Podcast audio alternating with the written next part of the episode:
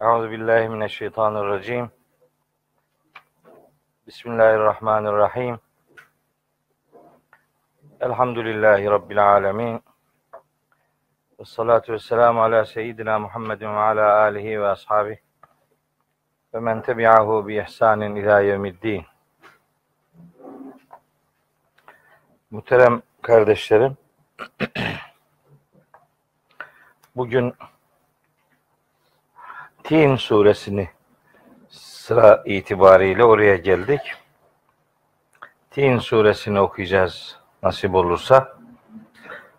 Tin suresi ile alakalı epey söyleyeceklerim var. Onları sizinle paylaşayım. Bir ders daha maksimum yapıp bu sezonu bitireceğiz inşallah. Yani zaten Ramazan geldi geliyor. O itibarla bu Tin suresinden sonra bir de Zilzal suresi var.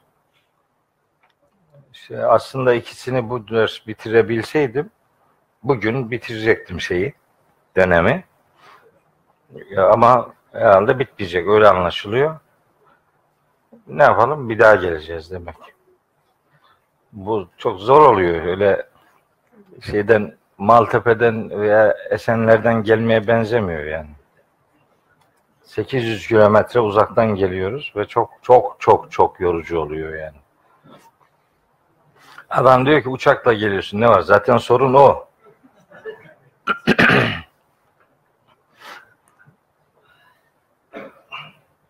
Fakat çok e, insanın yüreğine dokunduk. Öyle anlaşılıyor gelen bilgilerden. Allah'a hamdolsun. Öyle güzel mesajlar alıyorum ki hani böyle kendisini e, kendisini övüyor filan demelerinden çekinmesem bir kısmını okumak isterdim size. Yani neler oluyor? Nasıl değişim ve dönüşümler yaşanıyor? E, zaten insanı hayata bağlayan böyle haberler. E, tersi yok mu? Var. O, onlar zaten rutin. Onlar şey kadrolu eleman. Kadrolu. O zaten ne dersen de istersen tam onun dediğini katmerli bir şekilde söyle.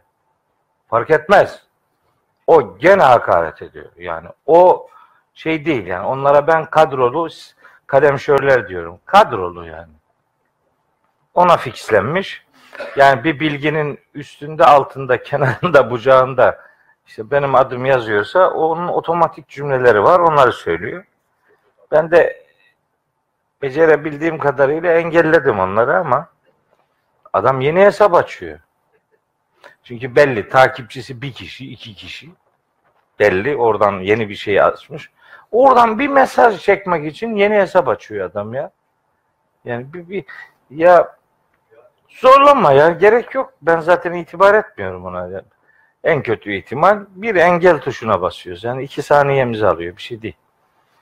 Ama çok iyi şeyler oluyor. Allah'a hamdolsun. Onları onları ruzi mahşerde şahidim olarak göreceğime inanıyorum. O bile tek başına bir mutluluk sebebi olarak yeter. Allah'a hamdolsun. Doğru doğru şeylerdir bizim bu yaptıklarımız. Öyle anlaşılıyor. Çünkü Allah şahit ki başka hiçbir beklentiyle hareket etmiyoruz yani. Böyle bir ne bileyim bir cemaatimiz yok elhamdülillah. Bir tarikatımız yok çok şükür. Bir camiaya böyle davet etmiyoruz. Kendimize davet etmiyoruz. Böyle bir klik anlayışımız yok. Yok öyle bir şey yani. Bilebildiğim hakikati ulu orta söylüyorum işte yani başka bir şey yok. Onun için kimseye karşı boynum bükük değil. Kimseye bir diyet borcum yok. Kimseyi kaybetmek gibi bir korkum yok. Yani bir takımı dağıtmama adına herhangi bir endişenin içerisinde değilim. Burada Hilal Televizyonu yıllardır bizim düşüncelerimizi ifade etme imkanı veriyor. Gerçi bu ara frekansı değişti. Beni arıyorlar. Ben Hilal Televizyonu'nun sahibi değilim. Yani üyesi değilim. Eski e, şeyler, cihazlar çekmiyor. HD olması gerekiyor. HD olunca sorun yok yani. Yardım Selahattin size yardım eder. Bilir o işleri, teknik işleri. Bir 50 lira herhalde yani. Fakat adam diyor ki köyde televizyon var, bir tane de burada var, iki tane alınacak. Birinin parasını sen ver diyor bana. Niye biliyor musun? Bunun sebebi adam diyor ki bu iyiliğimi unutma diyor. Seni den, dinliyorum. Bak şimdi. İyiliğimi unutma seni dinliyorum diyor. E doğru. Hani dinleyenler olmasa biz kime konuşacağız? Ben de diyorum Allah eksikliğinizi vermez. Yani aman dinlemeye devam edin. Biz de konuşmuş olalım. Yoksa dinleyici olmazsa kime konuşacağız? Doğru yani. Ben sizi tanıyorum hocam diyor. Her akşam bizdesiniz diyor filan. Ne nasıl nasıl oluyor? İşte televizyonda seyrediyoruz. Sen bizi tanıyor musun diyor. Ben de tanıyorum dedim. Eles Bezmin'de görüşmüştük. Bir kere de Ruzi Mahşer'de görüşeceğiz. Yani o beni görüyor diye zannediyor ben de onu görüyorum. Yok ben görmüyorum yani. Evet böyle şeyler oluyor. Hayır olsun bakalım. Bugün Tin suresiyle huzurlarınızdayım. Cenab-ı Hak'tan niyazım odur ki önce bana söyleyeceklerimi doğru söyleyebilmeyi lütfeylesin. Sonra da size dinleyeceklerinizi doğru dinlemeyi, doğru anlamayı, doğru yaşamayı size de bize de nasip ve müyesser eylesin. Tin suresi 8 ayetlik bir sure. Kısacık bir sure. İlk e, ilk dönem surelerindendir diyelim. Yani Mekki surelerden bir tanesidir. Tespit edebildiğimiz kadarıyla iniş sırasının 30 olduğunu düşünüyoruz ama bu kesin değil. Yani ben kaç defa söyledim. Nüzül sırası olarak e, verilen rakamlar son derece tahmine dayalıdır yani. Çünkü bir surenin iniş sırası ile ilgili bir rivayette diyor ki işte bu 5. suredir. Öbüründe diyor ki yok 15. suredir. Yani rivayetler oldukça değişik. Şimdi bir mesele rivayete dayalı olunca onunla ilgili kesin mesele şudur diye kestirip atamıyorsunuz. Yani öyle bir öyle bir imkanınız yok. Tercih bizim takip ettiğimiz sırada bu. Ama başka sıralarda da bu yer başka yerdir. Çok da önemli değil. Kaçıncı sırada indiği çok önemli değil. En çok yani en çok önemsenebilecek nokta bir sure Mekki midir, Medeni midir? Yani bu burası ayrılabiliyorsa mesele büyük oranda çözülüyor demektir. Mekkiliği veya medeniliği bile tartışmalı olan sureler var. 5-6 tane bunlar. Mekke'de mi indi, Medine'de mi indi? Şimdi rivayete bakıyorsun. İşte Mekke'de diyen var, Medine'de diyen var. Nüzül sebebine bakıyorsun. Sure Mekki'dir diyor. Ama nüzül sebebi olarak aktardığı olay Medine olayı. Ee, yani yüzde yüz bir kanaat ortaya koyma imkanımız yok. Geçen bir sosyal medyada bir şey paylaştım. Paylaşmaz olaydım. Şimdi dedim ki işte nüzul sırasına göre bir tefsir hazırlıyorum. Güya sevindim gecenin bir saati. Bir sure, bir cilt bitti. Bir sure bitti. Yeni bir sureye başlayacağım. Böyle acayip heyecanlıyım. İşte Hadid suresini, şey Nur suresini bitirdim. Ondan sonra Ali İmran suresine başlayacağız. 22. cilt bitti. 23. cilde başlıyorum nüzul sırasına göre. Ha sen misin bunu diyen? Bu nüzul sırasını sen nereden öğreniyorsun? İşte iki grup var bunlar iki grup. Bir grup hani rivayetlere hiçbirine inanmıyordun iftira. Hiçbir zaman ağzımdan böyle bir şey çıkmadı. Bu tam bir iftira, yalan. Ben hiç hiçbir kere böyle bir şey söylemedim. Öbür grup da diyor ki rivayetlere ne gerek var? Başka işin yok mu? Ha, bu iki, iki grup yani. Bence bunların biri ifrat, biri tefrit. Ben itidalden yanayım. Benim itidalim rivayetleri Kur'an'a arz ederim. Kur'an'a arz ederim. Bu Kur'an'a uygunsa eyvallah, aykırıysa bu benim itibar edeceğim bir söz olamaz. Çünkü bunu peygamberimiz söylemiş olamaz diye rivayetlere dayalı kanaatim bu benim. Yolum, yordamım, metodum bu. Benim başka bir metodum yok yani. E, nüzül sebepleri veya ay surelerin nüzül sıraları ile ilgili bu Kur'an'a uygun mudur değil midir? Öyle bir kriter ortaya koyamam ben. Yani bir mesaj değil ki bu filanca ayete aykırıdır diyeyim. Bakıyorum biri diyor ki işte bu sure şu sureden sonra indi. Bu sure filanca sureden önce indi. Bu indiğinde şu sureler vardı gibi beyanlar var. Ben de onların herhangi birini biraz surelerin karşılaştırmasını yaparak yani şu sure diyelim Tin suresi ya bu. Bunu biz hangi sureden sonra okuyoruz? Buruç suresinden sonra. Buruç suresiyle bu sure hangi anlam ortak anlamda buluşabilir? Yani hiç alakası yoksa bu sure filanca sureden sonra indi demem. Kendime göre konu ilişkisi kurabiliyorsam o ilişki çerçevesinde eğer rivayetlerde bu sure filanca sureden sonra indi diye bir de bir bilgi varsa iki bilgiyi bir araya getirerek bu sure muhtemelen filanca sureden sonra indirilmiş olabilir. Kesin değil. Bunun Kur'an'a uygun ya da aykırı bir tarafı da yok. Her zaman söyledik. Nüzül sıralamaları bağlamında 30'a yakın sıralama var. Hangisini istersen, hangisi seni ikna ediyorsa bunu esas alıyorum dersin olur biter. Yani bu bir suçlama sebebi değil. Bu tür rivayetlerin herhangi birine itibar etmenin bir sakıncası yok. Böyle bir rivayete itibar etmek her rivayeti doğrulamak anlamına da gelmiyor yani. Bunun için böyle bir kavgaya, nizaya lüzum yok. İniş sırası itibariyle 30 olduğunu düşünüyorum. Resmi sıralamada 95. sure. Ayet sayısı 8. İniş yeri Mekke. Muhtevası iki grup olarak değerlendirilebiliyor. İlk üç ayetinde yeminler var. Son beş ayetinde de insanoğlunun yaratılışı ve sonrasında ortaya koyacağı performansla alakalı bilgiler veriliyor. Son beş ayetinde. Şimdi Tin suresiyle Buruç suresinin bir anlam irtibatı, konu ortaklığı var mı?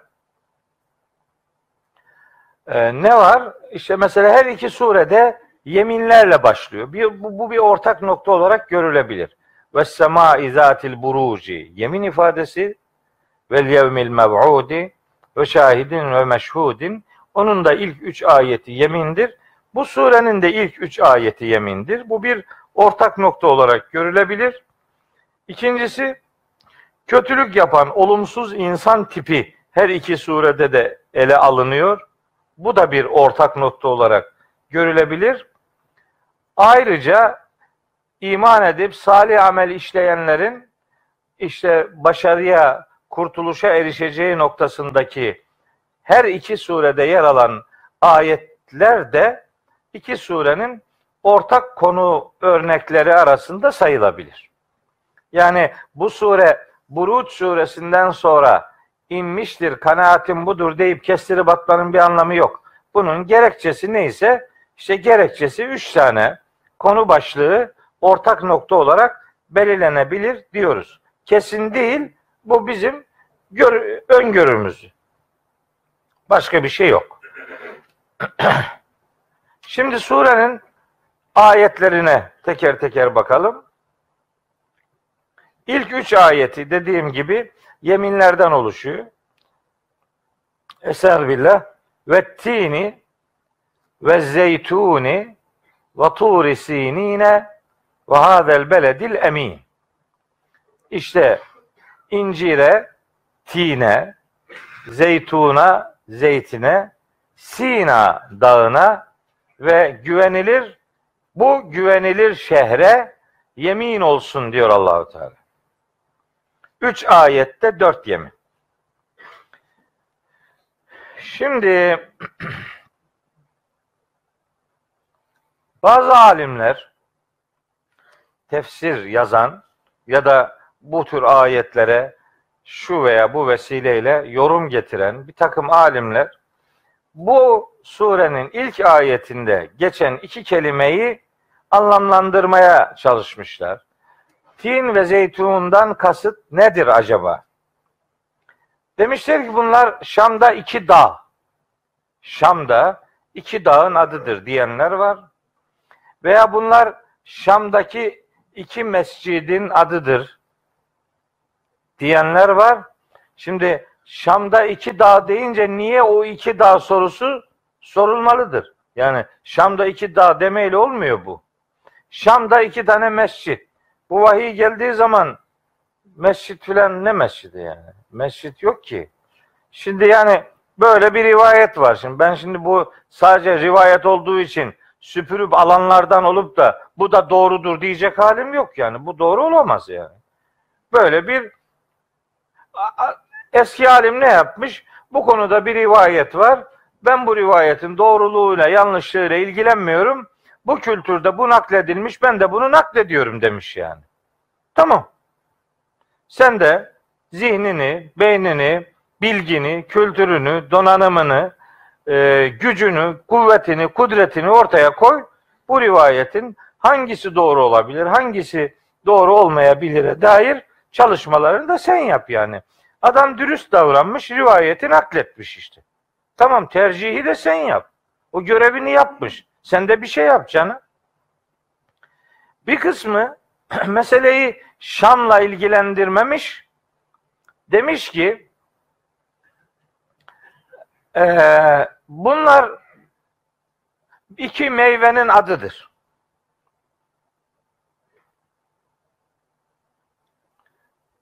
İki meyvenin adıdır. Hangi iki meyve? İşte incir ve zeyt. Olabilir mi? Olur. Olur da yani niye incir ve zeytin? Daha yani Mekkelilerin daha iyi bildiği başka meyveler var. Yani burada bir şeye yemin edilecekse en iyi burada gidecek olan hurmadır. Yöre itibariyle. Veya hani üzümdür diyelim. Yani incir ve zeytin böyle çok oturmuyor. Şimdi burada incir ve zeytin manası verildiği için şeye incirin ve zeytinin faziletine dair incirin faziletine dair kitap yazıyor yani. Ya ben şimdi bu bayağı boş zamanı varmış adamın yani. Bunu yazdığına göre. Yani incirin faziletine dair kitap yazıyorsun da yani karpuzun ne kabahati var? Kavun ya, kivi, ananas. Geçen sene Bosna'ya gitmiştik. Orada bir meyve verdiler bize. Hiç hiç görmemişim yani. Hiç adını da zaten hala bilmiyorum adını. Bir garip adı var. Öyle çok da güzel bir meyveydi yani. Birkaç cilt kitap yazılabilir hakkında.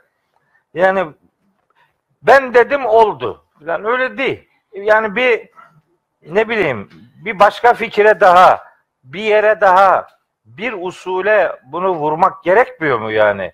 Bir rivayette öyle geçti diye. Şimdi biz bunu sormadan, sorgulamadan rivayette geçtiyse doğrudur deyip tamam bu başkası değildir budur deyip bitirecek miyiz işi yani? Böyle bir şey yapmayız kardeşim. Böyle ben böyle bir okuma yapmam. Yapmam yani. Her zaman söylüyorum ben konuşmaya, fikri açık bir adam. İkna edersen beni, ikna edeceksin ama. Öyle kara kaşana, kara gözüne bakarak veya bunun arkasında şu kadar insan dolaşıyor. Demek ki bunun bir bildiği vardır diyerek sözüne itibar etmem. Ben yazdığımı herkese veririm. Al, oku, bak. Sözüm var mı? Diyecek bir şeyin var mı? Varsa söyle. Beni ikna et. Ben ikna olursam o yazdığım eğer yanlışsa, yanlış olduğuma inanmışsam, inandırabilirsem beni ben onu değiştiririm. Ne olmuş yani? Bundan ne sakınca var? Bu nasıl yorumlanıyor yani? Korkunç ya. Bu milletin kafası bir acayip yani. Şimdi mesela yayın dünyasıyla ilgilenenler iyi bilirler. Her yayının bir editörü vardır, bir redaktörü vardır. Bir kitabın editörlüğünü yapan adam kitabı yazanın hocası mı oluyor yani? Bu ne demek ya? Ne kadar ayıp bir şey bu yani.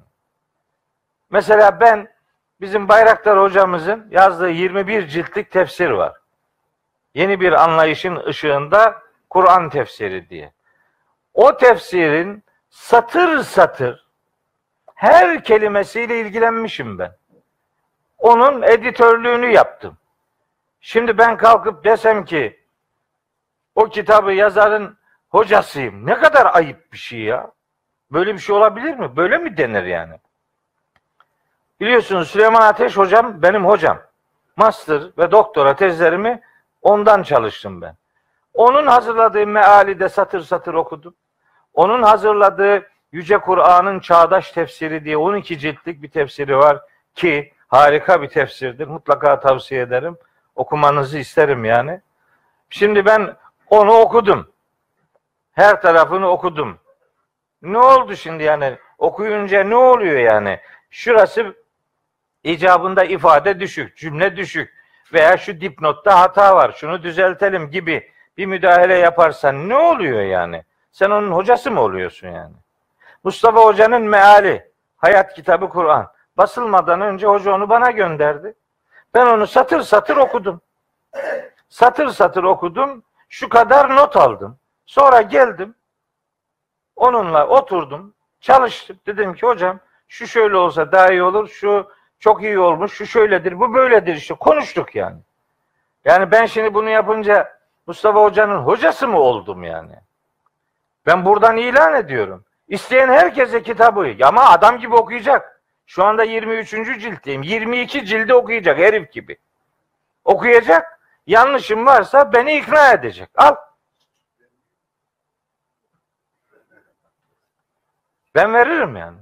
Ben hiç tereddüt göstermem. Yeter ki ikna et beni yani.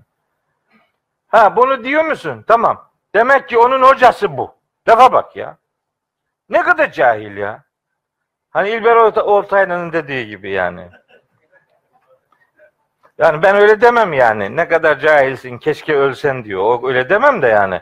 Ne kadar cahilsin keşke Kur'an'ı okusan bir kere. Bir kere oku yani.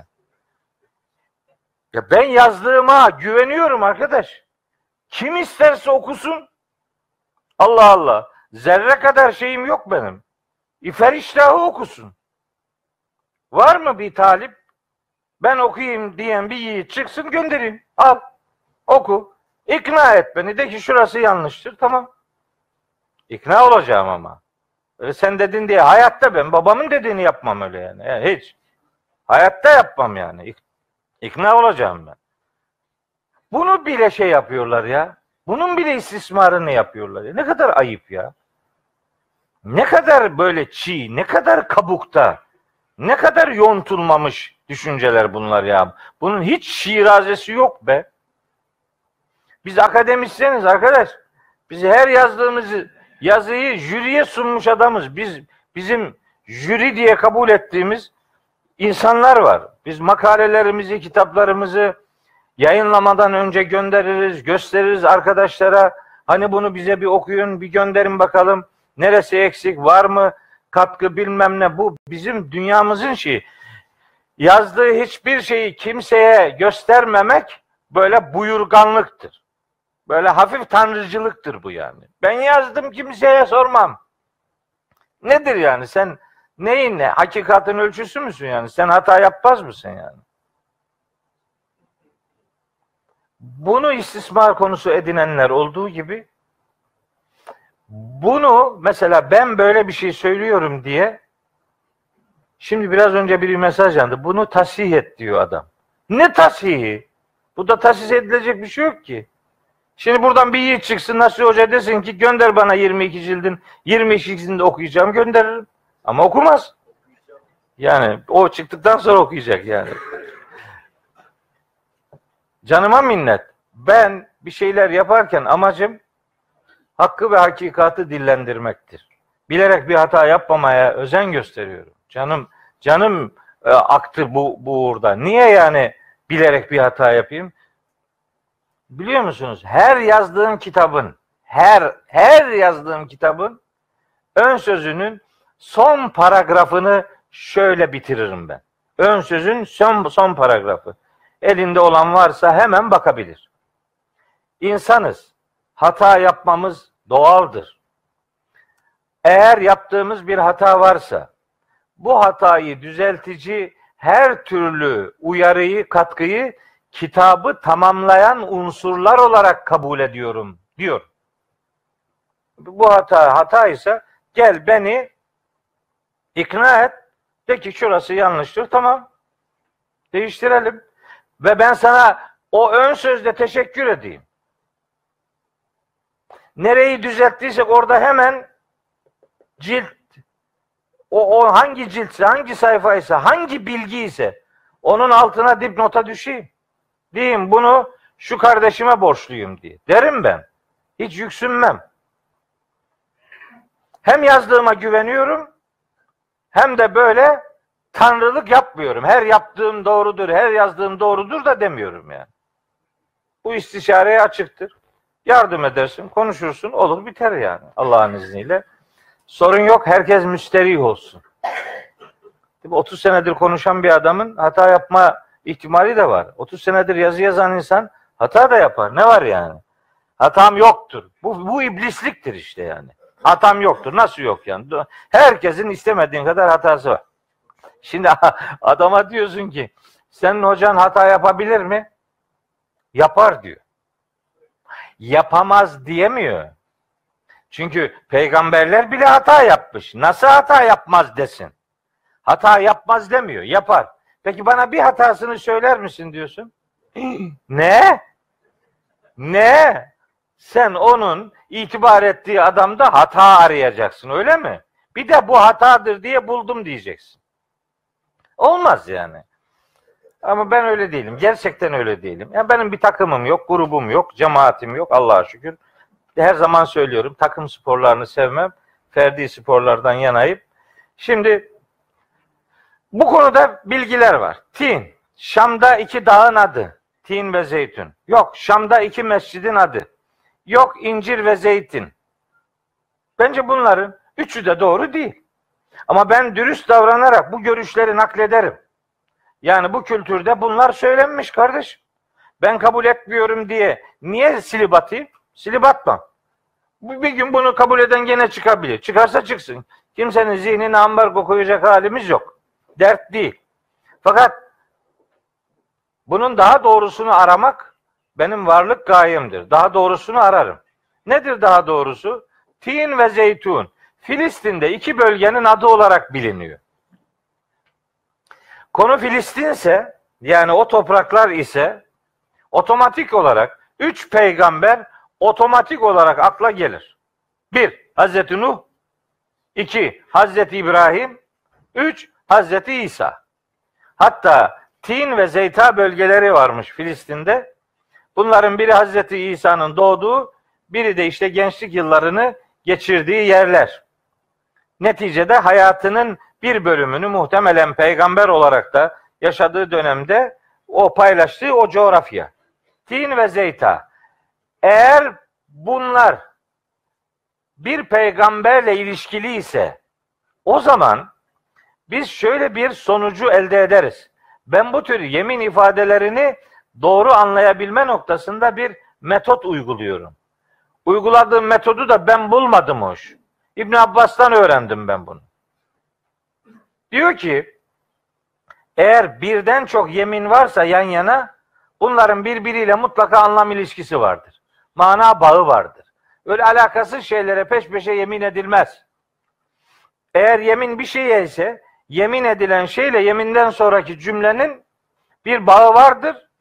Eğer yemin edilen şeyler birden fazlaysa onların da kendi aralarında bir anlam bağı vardır.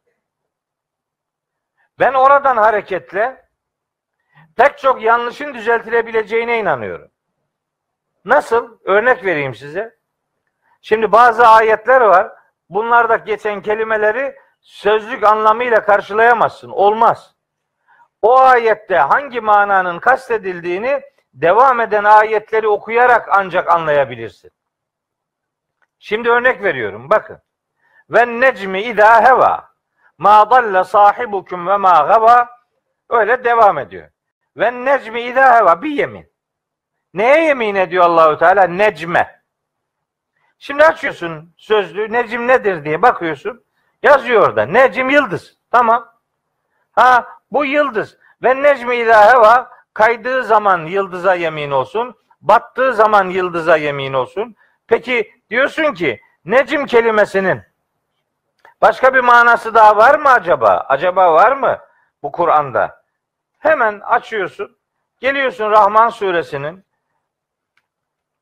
e, 6. ayetine en necmu ve şeceru yescudani ve necmu ve şeceru yescudani necim ve şecerler şecer secde ederler. Buradaki tercümeye bakıyorsun. Gövdesiz bitkiler, otlar, necim gövdesiz bitki, ot demek. Eşşeceru gövdeli bitki, ağaç demek. Gövdesiz bitkiler ve gövdeli ağaçlar Allah'a secde ederler. Bak necim kelimesinin bir anlamı gövdesiz bitkiymiş. Gördün mü? Bak bir anlam daha çık girdi devreye. Ha sonra vahyin peyderpey indirilişine tencimul Kur'an derler. Kur'an'ın peyderpey yavaş yavaş indirilmesi tencim, necim necim indirilmesi demek. Necim necim indirilmek hem peyderpey indirilmektir hem de indirilen her bir vahiy necim adını alır. Necmin bir kelime anlamı da vahiy demektir. Genel anlamı yıldız, tali anlamları vahiy ve gövdesiz bitki ot. Şimdi bunun üç tane anlamı var mı? Var. Burada hangisinin kastedildiğini nasıl anlayacaksın? Sözlüğe baktın bak. Hangisini tercih edeceksin? Tek başına buradan olmaz o. Devam eden ayetleri okuyacaksın. Konuyu göreceksin ki o konu hangi meseleyi ele alıyorsa ilgili kelime de o manaya gelecek. Yani birinci ayetin tercümesini 2, 3, 4, 5. ayetleri okuduktan sonra yapacaksın. Okuyorsun ikinci ayeti. Ma dalla sahibukum ve ma gava. Arkadaşınız sapmadı ve azgınlaşmadı. Ve ma yantıkı anil heva. O hevasından, arzusundan konuşmuyor. İn huve illa vahyun yuha. Onun söyledikleri kendisine vahyedilmekte olan vahiyden başkası değildir ki allemehu şedidul kuva. Çok son derece kuvvetli olan o. O melek yani Cebrail onu ona öğretti. İşte zümirretin donanımlı, muhakemesi yerli yerince. Festeva belirmişti. Ve ve bil ufukil a'la. O yüksek ufuktayken belirmişti. Sümme dena fetedella. Sonra aşağıya doğru gelmiş, sarkmış, iyiden iyiye sokulmuştu peygamberin yanına. Fekâne kâbe kavseyni evedna. İkisinin arasındaki mesafe iki yay kadar. Yani çok yakın olmuştu. Feuha ila abdihi ma avha. Böylece o Cebrail Allah'ın kendisine vahyettiği bilgileri o da Peygamber aleyhisselama vahyetmişti. Ma kezebel fuadu ma ra'a. Gözünün gördüğünü gönlü de yalanlamamıştı. Neyi anlatıyor? Konu ne? Vahiy. Vahyin gelişini anlatıyor. Siz bakmayın öyle öyle işte Kadir gecesinden söz edenlerin Kadir gecesini anlatanların yahut da hacca, umreye gidip de Hira'ya çıkanlar nasıl Necim suresinin ilk ayetlerini hiç okumazlar ben bunu anlamış değilim. Necim suresinin ilk ayetleri ilk vahyin gelişini anlatır. O gelişin neler yaşandığını özetler burası. Bu kadar yani bu burayla ilişkilendirmiyor adam. Şimdi bunu şunun için söylüyorum. Devam eden ayetleri okuyunca ve necmi ila hevadan kastedilenin ne olduğunu anlıyorsun. Ha demek ki indiği zaman peyderpey aşağıya geldiği zaman, öğretildiği zaman vahiy yıldızına yemin olsun. Vahye neden yıldız deniyor? Niye böyle bir benzetme var? Çünkü yıldız nasıl ki karanlıkları delip geçiyorsa vahiy de cehalet, küfür, şirk, inkar karanlıklarını delip geçen bir aydınlık huzmesidir. Onun için yıldızla vahiy birbirine benzetilmiştir.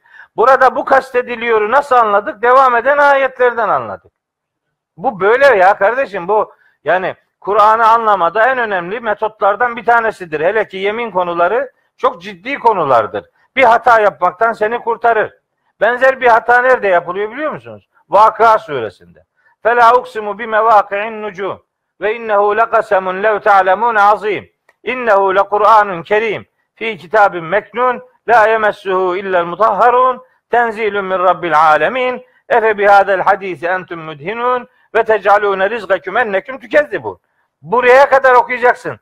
82. ayete kadar okuyacaksın ki 75.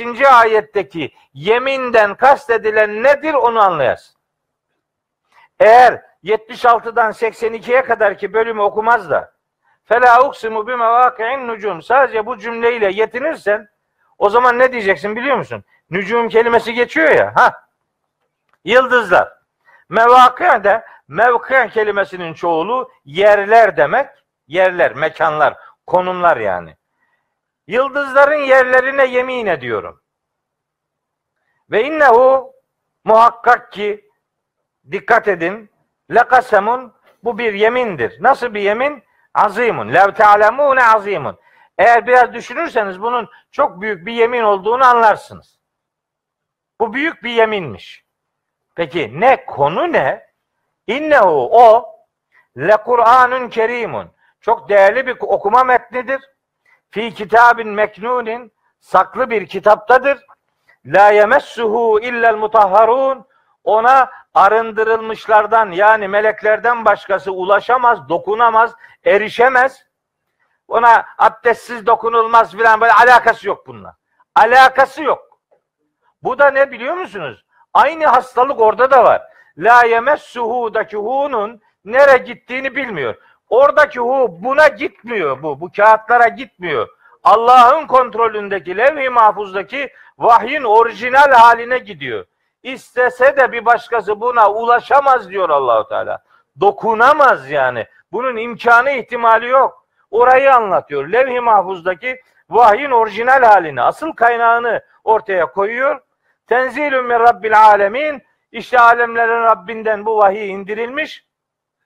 Efe bihadel hadisi entüm müdinun. Şimdi siz bu hadisi mi küçümsüyorsunuz? Bu, bu ayetler grubunda bizim şimdi musaf dediğimiz bu kitapla ilişkili kelime burada el hadis kelimesidir.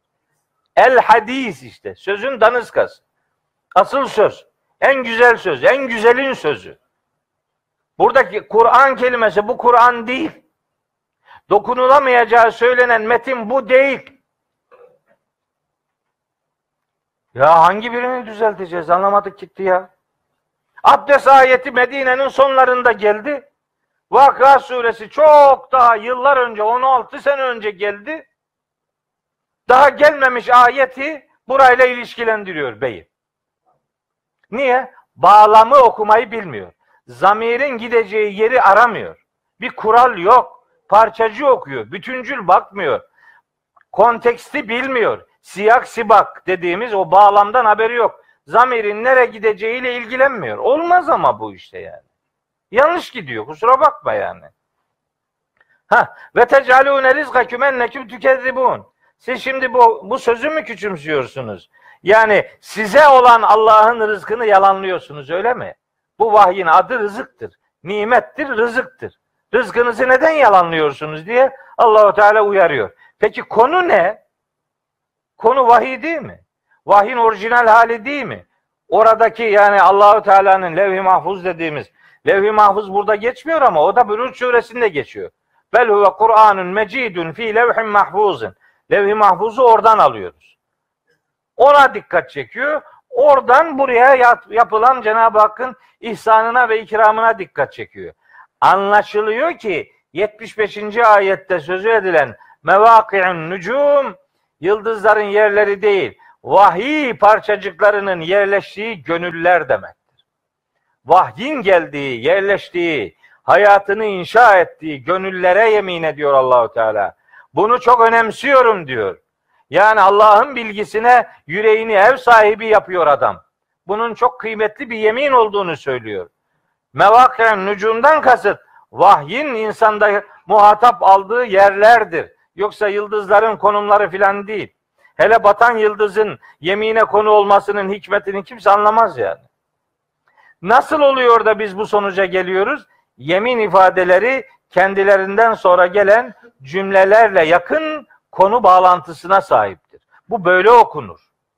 Böyle okunur, yerli yerine oturur ve siz de yaptığınızı anlamış olursunuz yani. Bir yemin varsa durum bu. Peki birden çok yemin varsa o zaman anlam ilişkisi var. İncir ve zeytini birinci ayetin tercümesi yap. İkinci ayet Turi Sinin. Sina Dağı. Sina Dağı'nda incir ve zeytin filan olmaz. Ben Sina Dağı'nı gittim gördüm ve orada hiçbir şey olmaz. E Sina Dağı ile incir ve zeytinin nasıl bir ilişkisi var? Yok bir ilişkisi. Ve hadel beledil emin güvenilir şehir Mekke'nin ti Sina ile de incirle de zeytinle de onunla da hiçbir ilgisi yok. Ne yani şimdi Allahü Teala birinci ayette alakasız bir şeye, ikinci ayette bambaşka bir şeye, üçüncü ayette hepten başka bir şeye mi yemin ediyor? Yok kardeşim yok. Birinci ayette üç peygamberin vahiy aldığı bölgeye, ikinci ayette dördüncü peygamberin, üçüncü ayette de beşinci peygamberin ki bu beş peygamber Kur'an'da ulul azm peygamberler olarak bilinirler. Azap suresinin hemen altıncı ayeti olacak. Orada ve izahazna minen nebiyyine misakahum ve minke ve min Nuhin ve İbrahim'e ve Musa ve İsa ibn Meryem. Yani senden yedi. Azap yedi. Senden, Nuh'dan, İbrahim'den, Musa'dan ve Meryem oğlu İsa'dan ahit almıştık, söz almıştık. Bunlara ulul azim peygamberler denilir. Kültürümüzde böyle bir bilgi vardır. Bence bütün peygamberler ulul azimdir de. Hadi neyse beş tanesinin önü adı öne çıkıyor. Eğer öyleyse yani şu ayette Ahzab 7'de sayılan beş peygamber Tin suresinin ilk üç ayetinde yemine konu edinilen peygamberlerin vahiy aldığı mekanlardır. Birinci ayet Hazreti Nuh, Hazreti İbrahim ve Hazreti İsa'nın vahiy aldığı Filistin bölgesini, ikinci ayet Hazreti Musa'nın vahiy aldığı Sina Dağı'nı, üçüncü ayet Hazreti Peygamber'in vahiy aldığı Mekke'yi önümüze getirir. Böylece vahyin insanlıkla buluşturulduğu mekanların yemine konu edinildiğini söylemiş oluruz. Bunu böyle anlamak varken incir, zeytin gibi meseleyi meyveye indirgemek, sonra da onların faziletine dair çıkarımlarda bulunmak çok doğru bir okuma biçimi olmasa gerektir. Ya da şöyle diyeyim, ben bu ayetlerdeki maksadı böyle anlamıyorum. Benim anlayışım ayetlerde sözü edilen mesajın peygamberlerin vahiy aldığı mekanların vahye muhatap insanlara şahit kılınacağı mesajını vermektir. Yeminleri de öyle söylüyorum ben. Allahu Teala herhangi bir şeye yemin ediyorsa bilinmelidir ki yemin edilen şey yemine konu olan her ne varsa onlar insanların şahitleri olacaklardır. Buruç suresinin hemen ilk üçüncü ayetinde bunu oldukça geniş bir şekilde size aktarmıştım. Ben böyle anlıyorum. Başkası başka türlü yorum yapar, sonucuna kendisi katlanır. Ha denebilir ki niye Mekke'ye yemin ediyor da mesela Medine'ye yemin etmiyor? Çünkü bu Mekke dönemi suresi. Henüz Medine yok ortalıkta. Medine olmadığı için Mekke'ye dair bir yemin tercihi söz konusudur. Başka bir sebebi yok. Medine ciddiye alınmadı gibi bir sonuç kimsenin aklına gelmesin öyle bir şey yok. Evet, ilk üç ayette söz edilen mesajların bunlar olduğunu bir vesile size aktarmış oldum. Şimdi yeminden sonraki cümle geliyor. Şimdi yemin bu cümleden dolayı bu cümlelerden dolayı şimdi yeminden sonraki mesaj neyse yemin onun için yapılıyor yani. Yani alakasız bir durumda yemin edilmez. gereksiz yerlerde yemin edilmez. Bir mesaj çok çarpıcı, çok vurucu, çok sıra dışı bir e, mahiyet arz ediyorsa yemin edilir. Adam mesela karşınızdaki adam duruyor, hiçbir itirazı yok. Siz ona ilk konuşmaya başlarken vallahi billahi tallahi diye başlamanıza gerek yok ki. Ya adam bir şey demiyor ki duruyor ya ne yemin edip duruyorsun yani. Bir şey yok yani adam düz, nötr yani. Ama biri bir şey dediniz karşı verdi. Ona ikinci defa biraz daha pekiştirilmiş cümle kullanırsınız. Olmadı gene karşı verdiyse bu defa yeminli ifadeler kullanırsınız. İnandırıcı ol, olmayı sağlayasınız diye. Ha, şimdi o Mekkeli müşrikler peygamberimizin hiçbir dediğine itibar etmiyorlar. Her ne diyorsa karşı veriyorlar, itiraz ediyorlar. Allahu Teala da onun üzerine yeminli dört tane e, yemin ifadesine yer veriyor. Buyuruyor ki vahyin yer ettiği gönüllere yemin olsun bir de. Ha tamam. Yemin etti. Şimdi niye yemin etti? Bu mesajdan dolayı. Mesaj ne? لَقَدْ خَلَقْنَا الْاِنْسَانَ fi ahseni takvimin sümme radednahu esfele safilina illellezine amenu ve amilus salihati felehum ecrun gayru memnunin fema yükezzibuke ba'du biddini eleysallahu bi ahkebil hakimin. Ha, işte şimdi her şeyi özetleyen bir mesaj var bu beş ayette. Bakalım ne buyuruyor Cenab-ı Hak. Teker teker ayetlerin mesaj dünyasına bakalım. Estağfirullah. Lekad halaknel insane. Arapçada edat kullanımlarının çok önemli olduğunu hep söyledim. Ha bizim İbrahim nerede? İbrahim gelmedi. İbrahim nerelerde? İbrahim geçen hafta da gelmedi. Tamam. İbrahim beni seyrediyorsan iyi bak. Başakşehir'deki derslere de gelmedin. Buraya da gelmedin.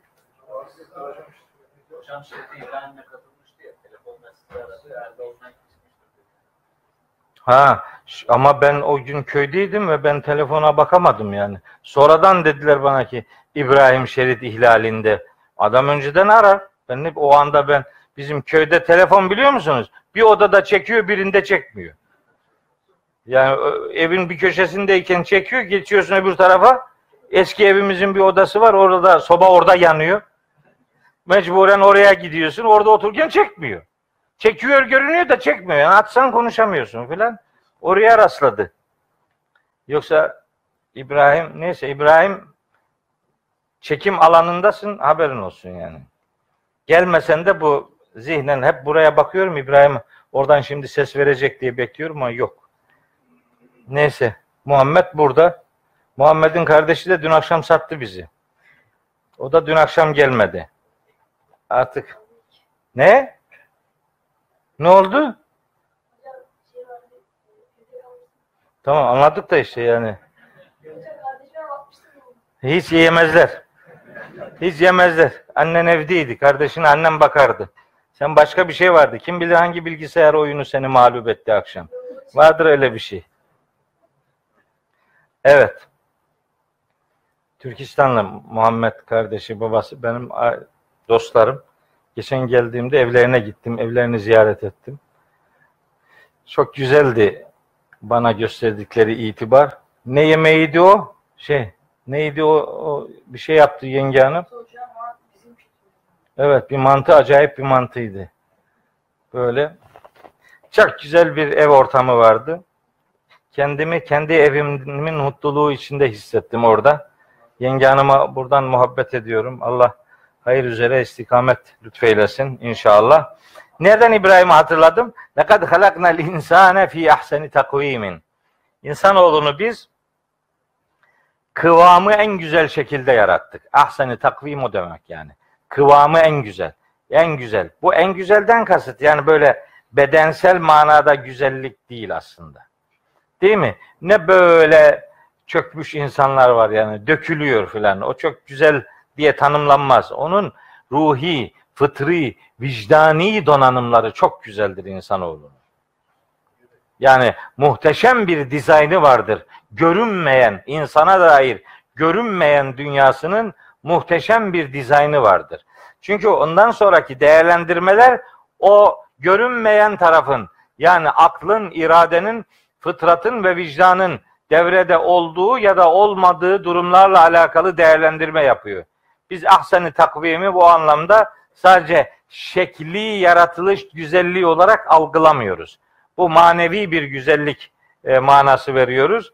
Dolayısıyla şeklen bir takım sıkıntılar e, görünüyor olsa da o insanın ahseni takvim üzere yaratıldığı gerçeğiyle çelişmez. Onun için mesela İbrahim'in donanır. Donanımı benim için çok önemlidir yani. Bedensel anlamda bir takım sıkıntılar olsa da ruhi donanımı yani onun ayetleri dinlerken ortaya koyduğu yürek seferberliği işte ahseni takvim üzere yaratılmışlığın bir görüntüsüdür. Meseleyi oradan ele almak lazım. Yoksa bedensel engeller gerçek engel değildir. Asıl engel ruha vurulan prangalardır. Yoksa bedensel sıkıntılar birer rahatsızlıktır, eksiklik filan değildir. Evet, lakat şimdi Arapçada e, öyle demiştim biraz önce. Şimdi lekat. Şimdi bu bu bir bunun bir de velekat versiyonu var. Velekat, lekat, kat. Üçlü bunlar. Kat olursa muhakkak ki demek. Lekat olursa bir pekiştirme daha var. İyi bilin ki gerçekten işte şöyledir. Ve lekad olursa vallahi lekad. Allah'a yemin olsun ki muhakkak ki gerçekten işte şöyle şöyle şöyledir. Burada pekiştirme edatları var. Biri lam, buna lamı tekit derler. Manayı tekitleyen, pekiştiren edat. Kat de o anlamı verir. Bu kat edatının bir kullanım tekniği var. Mazinin başına gelince farklı bir versiyon devreye girer. Muzari yani geçmiş zaman kalıbına gelirse mana başka bir türlü hal alır.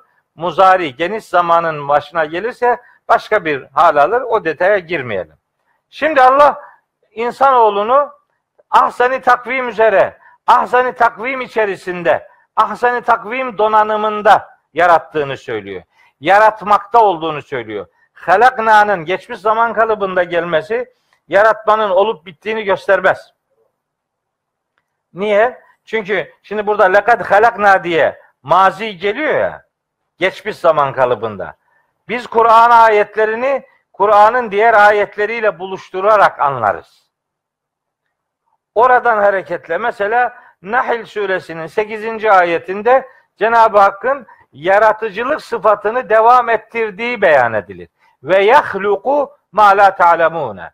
Allah sizin bilemeyeceğiniz daha nice şeyler yaratıyor. Yaratmaya devam ediyor.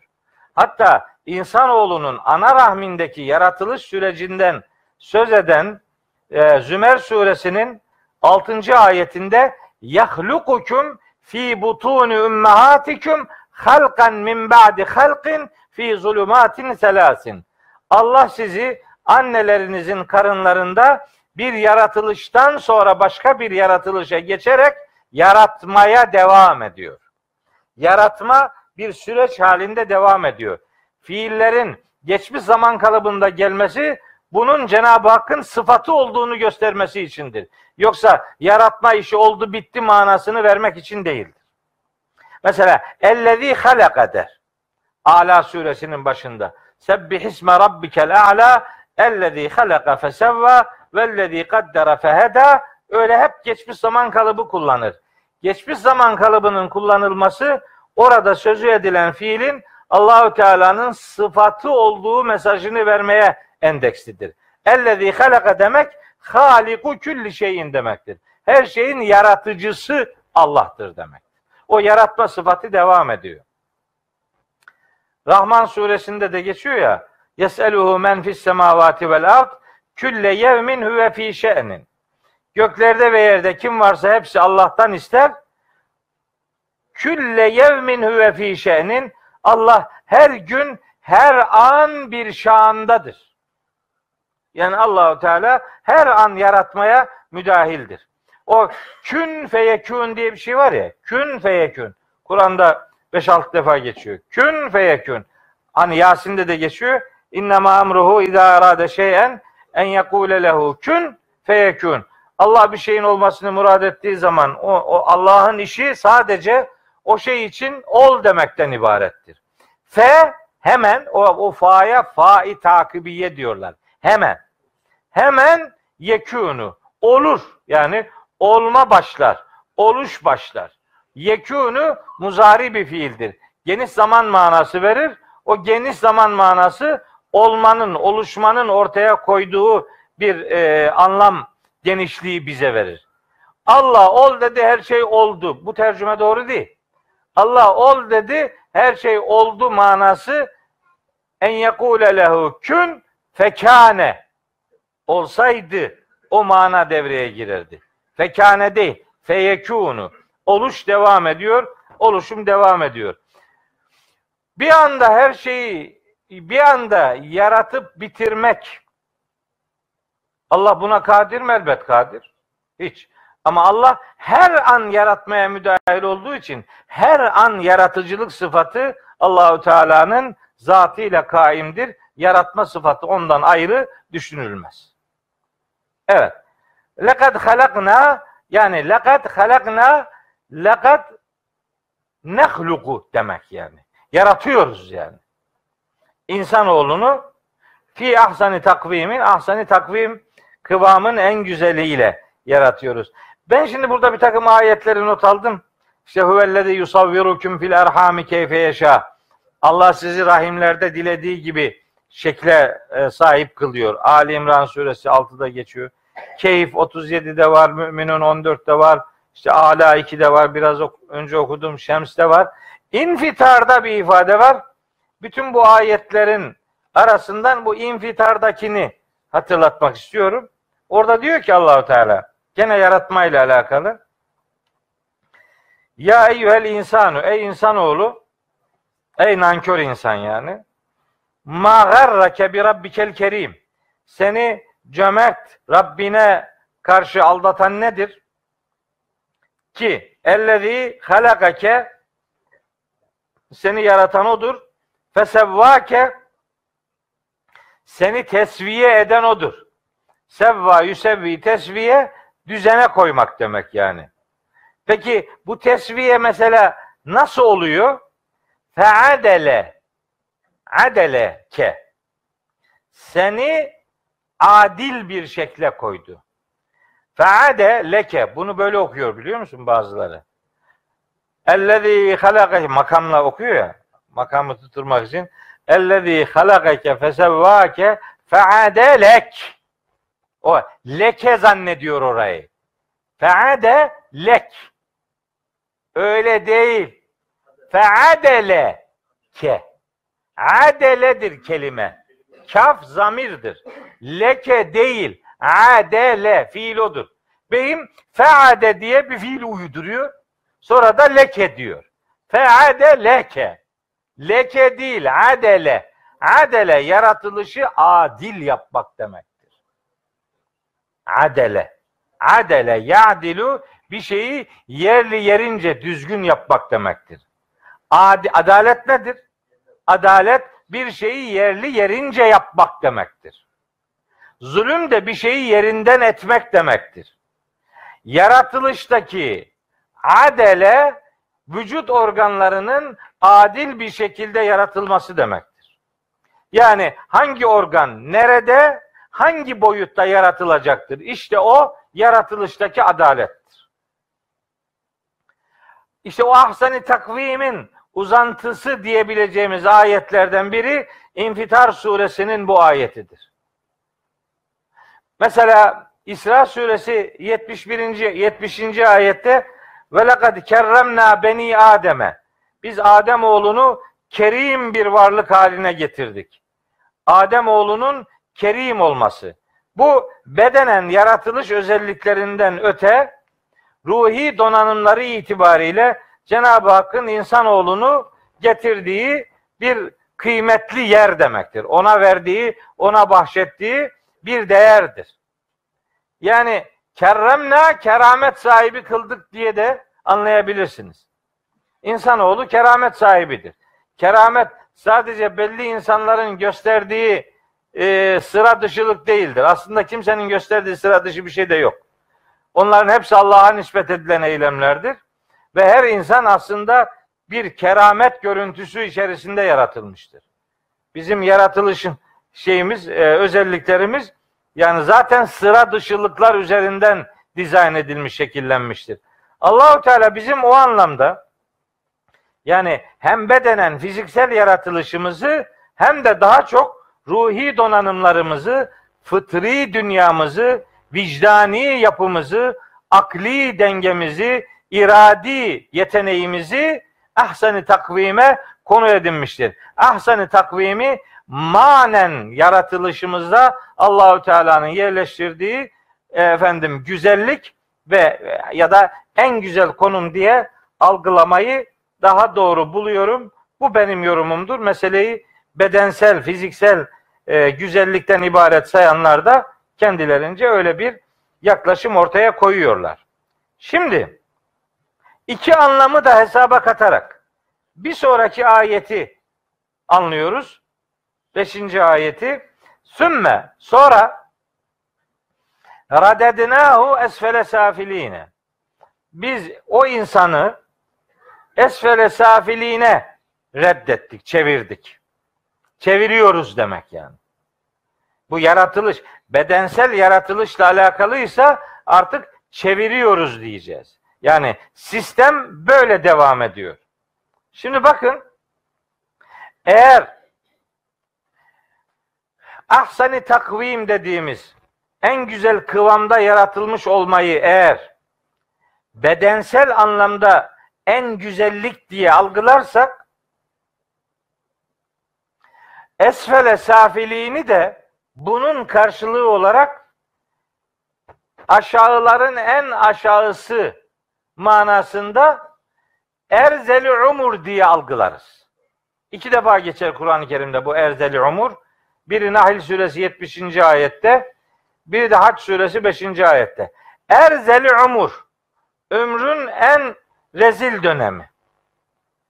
Erzeli umur, Alzheimer var ya, o kelime acaba buradan mı çıkardılar onu diye düşünüyorum ama yani bu benziyor ama yani o tabi Latince bu erzeli umur Arapça benziyor ama neyse. Erzeli umur.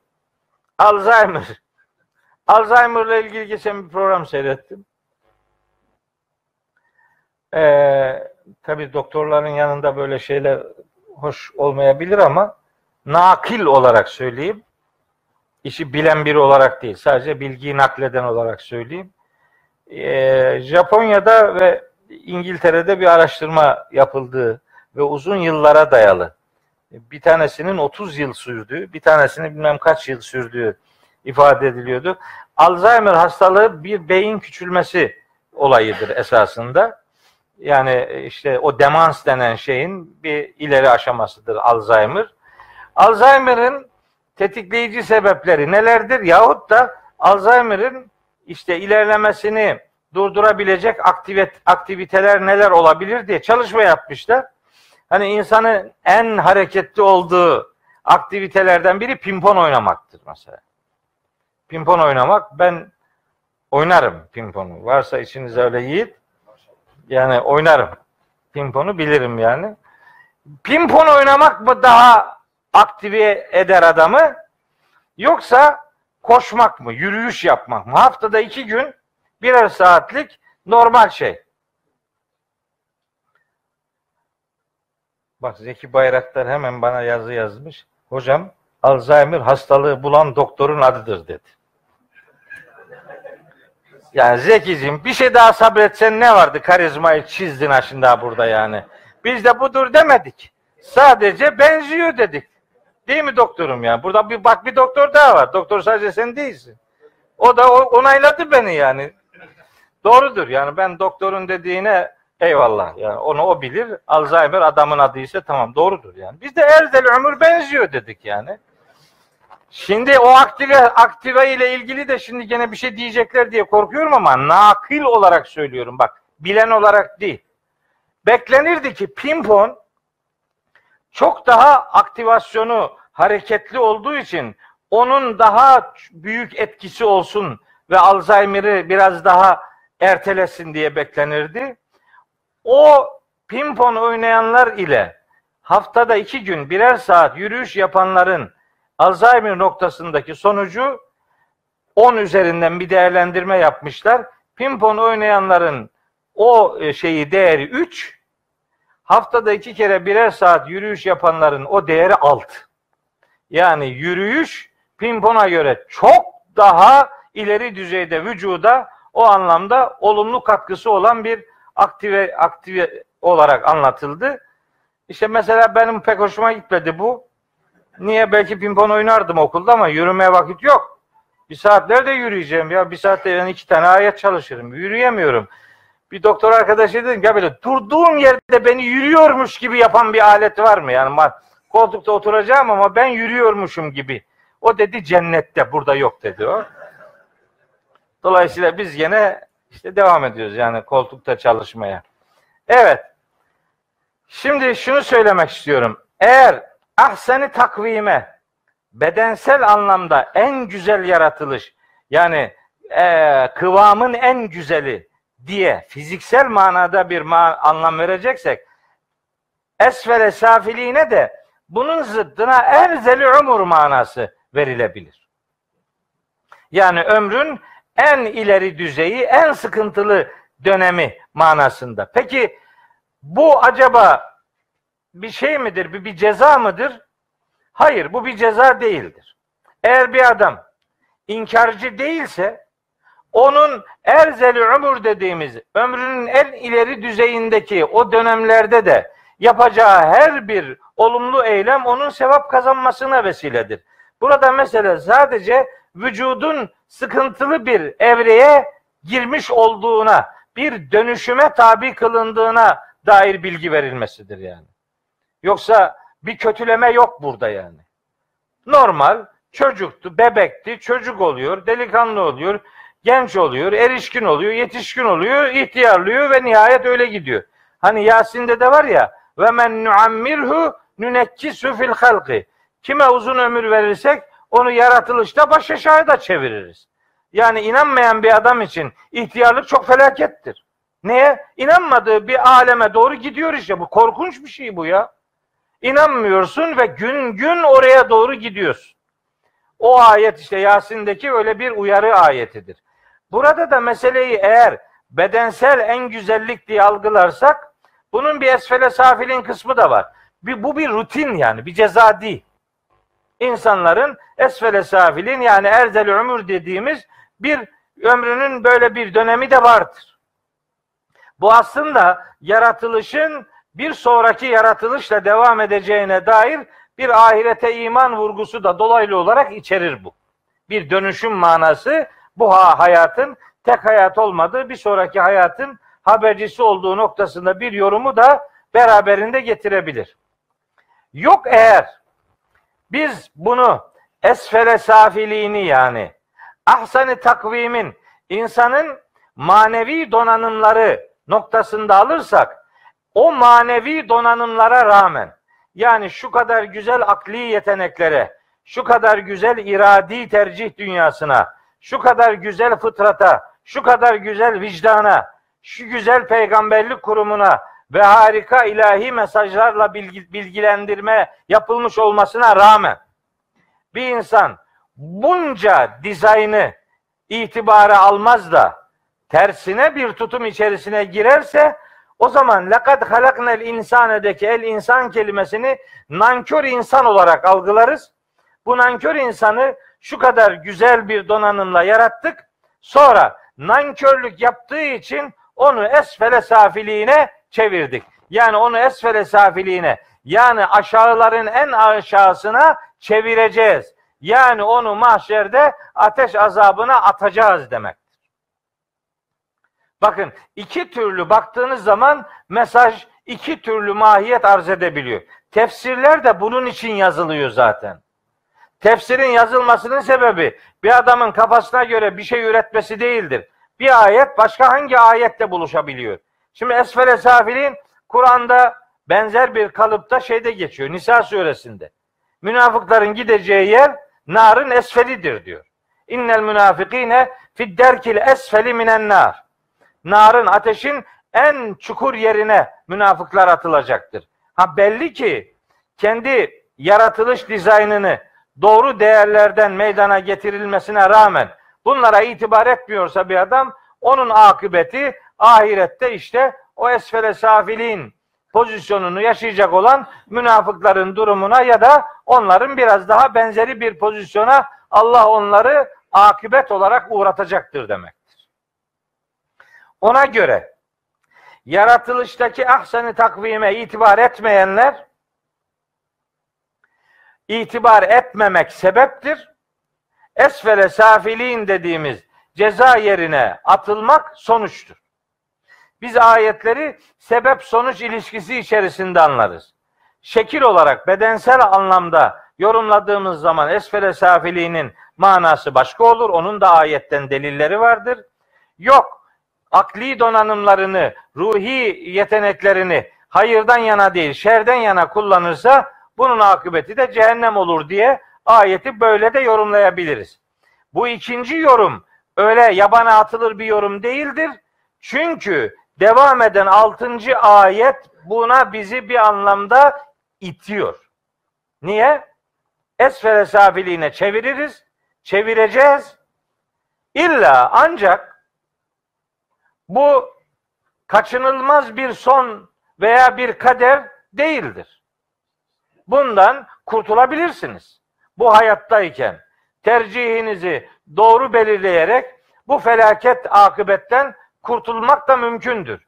Kim kurtulur? Hah, şimdi onu sayıyor. İlla ancak ellezine amenu ve amilus salihat. İman edenler ve salih ameller işleyenler müstesna. Bunlar esfele safilin denen o feci akıbeti yaşayacaklardan olmayacaklardır. Yani bu böyle ezelde takdir edilmiş bir olay değildir. Burası bir ümitsizlik kapısı değildir. Burada kalem filan kırılmış değildir.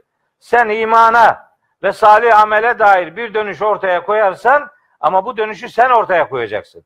İllellezine amenu kendisi iman edenler ve amilus salihati kendileri salih ameller işleyenler. Başkalarının diktesiyle filan değil. Birinin bir başkası adına bir şeyler yapmasıyla değil. Kendileri iman edecekler ve kendileri salih ameller işleyecekler. Bakın bu ayet aslında toplumdaki genel kaderci anlayışı reddeder. Yani bizim zaten esfele safiliğinden olmamız takdir edilmiştir. Yapacak bir şey yok. Yok öyle bir şey.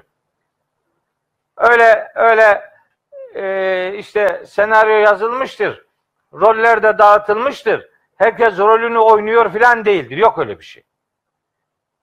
Şimdi bu deist meist hikayeleri çıktı ya şimdi. Bunların en çok ağızlarına doladıkları konulardan biri bu. Kaderci algı. Yani her şey ezelde bellidir. Herkesin ne olacağı yazılmıştır.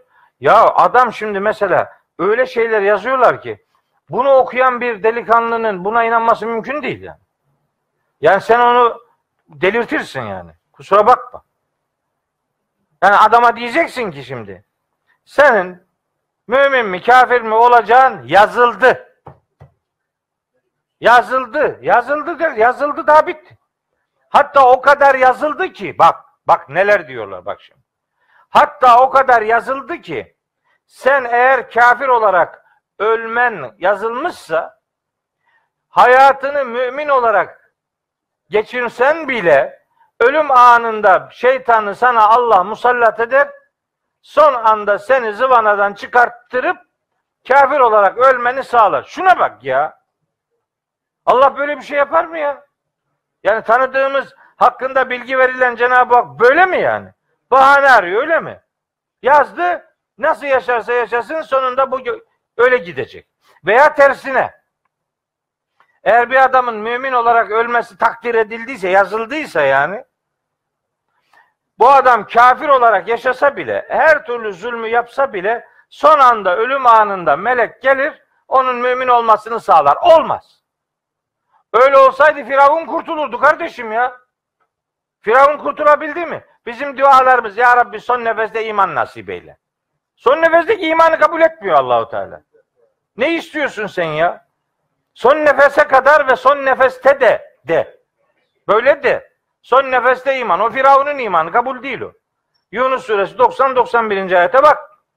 Veya Nisa suresi 18. ayete bak. Bu iman kabul değil. Böyle bir kaderci algı milleti ikna etmez. Ondan sonra ne kadar evirip çevirirsen çevir. Yemezler. Eskiden diyor o. Hoca diyorsa bir bildiği vardır inan. İnanmıyor adam. İkna edeceksin. Sen bunu anlamazsın. Anlamam mı? Heh, sen onu anlamazsın de dışla. Onu anlayacağını düşündüğü başka adamlar bulursan merak etme. Ondan sonra da evinde bir buz gibi deist görürsün. Böyle çıkıyor işte yavaş yavaş. Daha da çıkar. Ama bak ben size söyleyeyim. Böyle çok ucuz da soruları var ha. Yani böyle Kur'an'la adam akıllı bir Kur'an bilgisiyle buluşsa cevapsız bir tane soru yok. Hepsinin cevabı var elhamdülillah. Hiç hiç dert değil yani. Şu adam yani yanlış meal okuyor veya bir ayeti oluyor, okuyor, 10 tanesini bilmiyor. 20 tanesinden haberi yok. İşine geldiği gibi bir tanesini cımbızlıyor, oradan ahkam kesiyor. Yani korkunç şeyler yapılıyor. Yani adamların kullanabileceği bir sürü koz verdik ellerine be. Bir sürü koz var ellerinde. O kozların her birini ısıtıp ısıtıp temcit pilavı gibi ortaya sunabiliyor. E biz kendi duruşumuzu adam gibi ortaya koyabilseydik böyle bir akıbetle de yüzleşmeyecektik yani. Şimdi çok bağırmaya e, lüzum yok ama onlara da bir çift sözüm var. Yani öyle yolcuya kızıp yola küsmenin bir alemi yok. Gel beraber Kur'an çalışalım. Bak bakalım o senin problemli olarak gördüğün şeylerin cevabı bu kitapta var mı yok mu? Hele Azap suresinin 36. ayetini. Bir de böyle saygısız saygısız şeyler söylüyor. Muhammed işte geliniyle evlendi. Heh, Hazreti Zeyd Zeynep'le Hazreti Peygamber'in evliliğini anlatıyor. Şimdi adam var ya bazı kültürel ma- malzemelerde öyle şeyler yazmışlar ki o, o Azap suresi 36. 37. ayetin tefsirinde. Ya onu okusa var ya tamam zaten gider. Gider. Tam nedir biliyor musunuz? Tam manzara. Bu ayette yok. Ayete yedirilmiş bunlar. Sanki öyle ayette varmış gibi bir de parantez açıyor. Parantezin adamın kanaati olduğu da belli değil. Parantezin içine açanı var parantezi, açmayanı var. Tefsir olarak yazıyor. Bir gün peygamber geldi Zeyd'in evine. Zeynep'i gördü. O da hafif böyle giyimliydi, çamaşır yıkıyordu.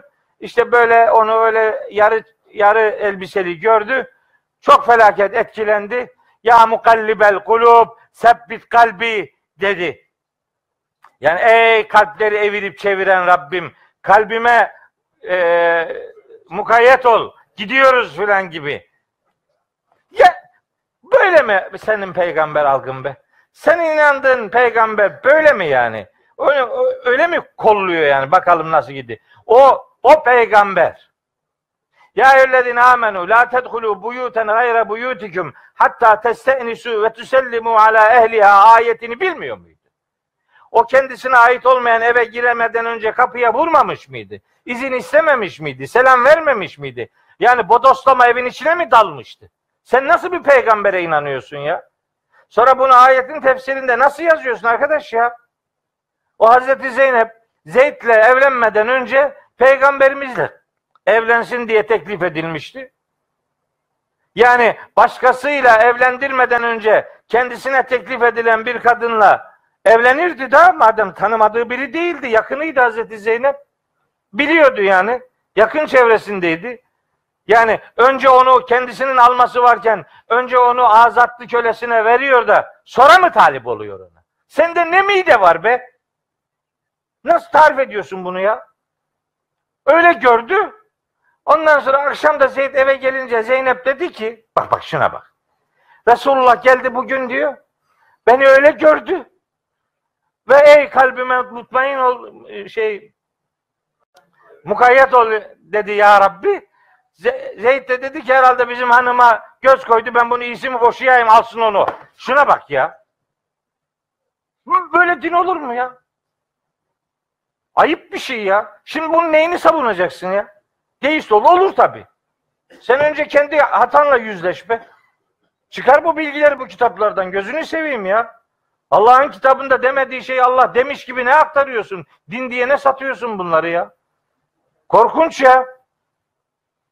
Sen bak sen bir defa ilk insan neslinin yaratılışında makul bir izah yapmadığın sürece bu çocukları asla ikna edemez. Geç o iş. Öyle Havva Adem'in kaburga kemiğinden hem de 13. sıradaki en eğri kemikten hem de 13 13 13 uğursuz rakam ya. Oradan yaratıldı. Hep problem kadın. Oradan yaratıldı. Bu asla değişmez, dönüşmez. Adem'in kaburga kemiğinden yaratıldı hem de sol taraftan. Bir de sağ taraftan da değil. Ne kadar kötülük varsa kullanıyor onu. Oradan yaratıldı. E kemik, eğri kemikten yaratıldı. Eğri kemiği düzeltmeye kalkışma kırarsın. Kemiğin eğrisinden yaratılan kadın eğri, eğri kemiği kendisinde bulunduran erkek doğru. La kemik sende ya. Asıl eğrilik sende. Kusura bakma yani. Nedir bu din sunumu ya? Hiçbir problem görmüyor. Kendi parçası olarak yaratılan Havva ile Hazreti Adem'in evlenmesinde hiçbir sorun görmüyor. Sen bunu sorun olarak görmüyorsan en sesti nasıl reddedeceksin ya? Adem'in iki tane çocuğu çaprazlama evlenmiş. Şuna bak ya. Sen ne diyorsun be? Ya bir adamın bırak aynı kadından olan iki tane çocuğunun e, evlenmesini. Bir adamın iki tane hanımı olsa mesela. Biri önceki hanımından bir çocuğu olsa. Bir de öbür hanımdan başka bir çocuğu olsa. O iki çocuk da evlenemez. Bırak onu. Aynı anneden süt emmiş olsa, süt kardeştir, onlar da evlenemez deyip bangır bangır bağıracaksın. Sonra Adem'in çocukları çaprazlama birbiriyle evlendi. Bu o zamanın şeriatında vardı deyip bu milletin çocuklarını ikna edeceksin öyle mi? Çok beklersin. Ama o deizmin kucağına düşenlere söylüyorum. Bunlar doğru bilgiler değiller. Yolcuya kızarak yola küsmeyin. Rica ediyorum. Yok öyle bir şey. Bunlar doğru şeyler değiller. Yarın Ruzi Mahşer'de ben bunu duymamıştım demeye, diyemeyeceksiniz. Bunlar doğru şeyler değiller. Onun için ben hep yalvarıyorum. Bir tane mealle yetinmeyin. Mealler okuyun arkadaş. Karşılaştırmalı okuyun. Karşılaştırın ya. Bir taneyle yetinme ya. Bir beş on tane oku. Ve onların bir kısmında birbiriyle tutmayan manalar göreceksin. O zaman tefsir oku. Bir bak ki buradaki problemin arka planında ne var ne yok. Yani bir şeye teslim olma. Biraz çok gönlü oku. Göreceksin. Tek düze değil bu. Bunun hakikatini söyleyen ve isabet eden bir sürü insan var. Bir tane yanlışa tutturuyor. Onunla beraber yürüyüp gidiyor. Ondan sonra da hiçbir söze itibar etmiyor. Emin olun şimdi nedir ki tartışmaya konu ediliyor? Hepsinin Kur'an'da cevabı var. Hiç bizim başımızı öne edilecek bir meselemiz yoktur Kitabullah. Yok öyle bir şey. Bu ümmetin Kur'an'la buluşma zamanı geldi kardeşim. Bak insan görüşlerini din diye satıp milletin çocuklarını ateist, deist, dinsiz, nihilist yapmanın bir alemi yok. Sonra mesela şöyle diyenler de çıkıyor. Bunlar aslında deist değil, teist. Ne olursa olsun. Teist, deist. Bizim oflu için hepsi aynı. Bizim oflularda T, D karışıktır. Teist mi de, teist dediyse deisttir o muhtemelen. Böyle matematik hocası matematik hocası imtihan yapmış da bizim oflu çocuk yedi almış. Şimdi yediyi rakamla yazıyor bir de yazıyla yazacak. Şimdi yeti mi yazacak, yedi mi yazacak? Şimdi o T mi, D mi? Demiş ki ben bunu en iyisi edebiyat hocasına sorayım, o bilir. Edebiyat hocası da oflu. Edebiyat hocasına sorarken demiş ki bu Trabzon'un yumuşak D'si mi, Diyarbakır'ın sert D'si mi? Hep D. Trabzon'un yumuşak D'si, Diyarbakır'ın sert D'si. Bizimki de karıştırmış demiş ki ver o 8. Bilemedi yedi mi yeti mi nasıl yazılacak. Ver o 8 dedi geçsin dedi yani. Yani şimdi kelimelere çok takılıyor. Yok deisti, yok teisti, yok bilmem ne. Müslüman ol ve insan ol kardeş. Bak Allah'ın kitabı senin başını öne edilecek bir kitap değil. Gel Kitabullah'la buluş. Kitabullah'la buluş. Seni sorularından kurtaracaktır bu kitap. Hz. Muhammed soru sordu. Hira mağarasında Allah ona vahiy ile cevap verdi. Bizim de sorularımız varsa cevabını vahiyde arayacağız. Bu vahiy bizi cevapsız bırakan bir kitap değil kardeşim. Bakın referansı Kur'an olmayan bir adamın bu sorulara cevap vermesi hayaldir. Yok veremez. Bu tür adamları dinleyenler sadece daha çok deist olur. Daha katı ateist olur. Her bilgiye her an ulaşılabilen bir dünyada yaşıyoruz. Artık bu böyleymiş. Munis olup kafanı e demeyle olmuyor bu. Bu din akıl dini değildir. İşte vallahi billahi akıl dini değildir. Ne dinidir peki? Aklınla anlamayacaksın. Neyle anlayacaksın bunu? Buna iman etmek de akılladır. Arkadaş aklı olmayan iman da edemez be. Sığındığımız teslimiyeti ortaya koyduracak bizdeki değer akıldır. İnsan akıl düşmanı olmaz ya. Kur'an'da akıl dışı hiçbir şey yoktur ama aklı aşan şeyler vardır. Gayb aklı aşan şeylerdir ama akıl dışı değildir. Akla zıt değildir bunlar. Akıl düşmanı, bilim düşmanı, fikir düşmanı, soru düşmanı olmanın bir alemi yok. Biz bu çocukların sorularını cevaplamak mecburiyetindeyiz. Sorudan kaçtığınız takdirde çocuğunuzu sahiplenecek bir sürü mihrak var bu ülkede ve onlar en tehlikeli şeyleri yapmaktan zerre kadar çekinmezler. Sen çocuğunu gözünü budaktan sakındığın gibi sakınırsın. Onu hep alayü vala ile hayal edersin ama elin alemin adamı senin çocuğunu ateşe atmakta zerre kadar tereddüt göstermez. Sen sahip çıkmazsan sahip çıkacak bir sürü insan bulur. İtmeyeceksin onlarla arkadaş gibi oturup konuşup tartışacaksın. Bilmiyorsan sen de bilmiyor olabilirsin. Bilen birini bulup meseleyi çözmek lazım. Meseleyi düğüne atıp da bakalım ne olur demenin bir alemi yok. Bu fatura, bu yangın hepimizi gelip bulabilir. Allah korusun. Evet. İşte iman edip salih amel işleyenler bu esfele safilin dediğimiz mahşerdeki azap ortamından müstesnadırlar. Felehum ecrun gayru memnunin. Bunlar için gayru memnun bir ödül vardır. Gayru memnun. Gayru memnun memnun kelimesi memnun anlamına gelmiyor. Memnun kelimesinin üç tane anlamı var. Memnun. Bir tanesi başa kalkmak, kakılmak. Bir tanesi engelle, engellenmek. Bir tanesi bitmek. Bu üçü de böyle yorumlanıyor yani. Aslında gayrü memnun başa kakılmayan demektir. Yani yüzüne çarpılmayan bir ödül onları beklemektedir. Gayrü memnun ama yorumlarsanız işte gayru memnu'in, gayru mektu'in gibi tefsirler yapılıyor. Gayru memnun, gayru me, me, e, tefsirdir. Kelimenin anlamı değildir. Kelimenin anlamı gayru memnun, başa kakılmayan demektir. Yüze çarpılmayacak nice ödüller onları beklemektedir.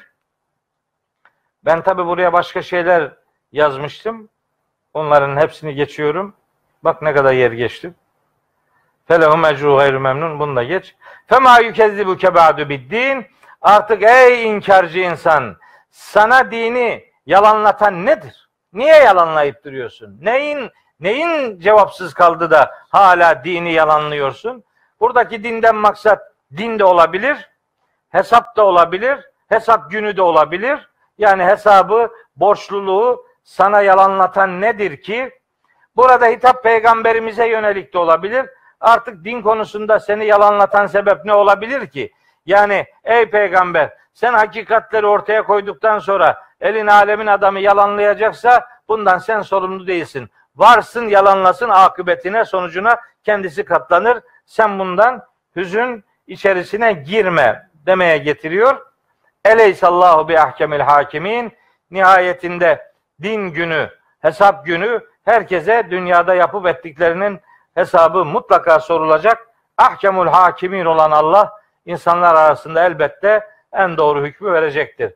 Ahkemul ha Allah ahkemul hakimin değil midir demek Allah ahkemul hakimindir demektir. Böyle Kur'an-ı Kerim'de böyle bazı soru cümleleri var. O sorun cümlelerinin maksadı soru sormak değil, tersinin doğru olduğunu kavratmaktır. Yani eleysallahu bi ahkemil hakimin cümlesi Allahu ahkemul hakimin demektir. Yani Allah hüküm verenlerin en hayırlısıdır. Zaten Peygamberimiz bu ayeti okuduktan sonra bela ve ene ala zalike mineşşahidin dermiş. Evet, elbette elbette sen hüküm verenlerin en hayırlısısın ve ben buna şahidim diye bir mukabelede bulunurmuş. Peygamberimiz sallallahu aleyhi ve sellem bir dua ile dersi bitiriyorum. Dedim ki işte hayatını iman ve salih amellerle yaşayabilen yiğitlere selam olsun diyorum. 15 gün sonraki derste de Zilzal suresini okuyup inşallah bu sezonun derslerini böylece toparlamış olacağız. 15 gün sonra buluşabilme ümidiyle hepinizi Allah'a emanet ediyorum.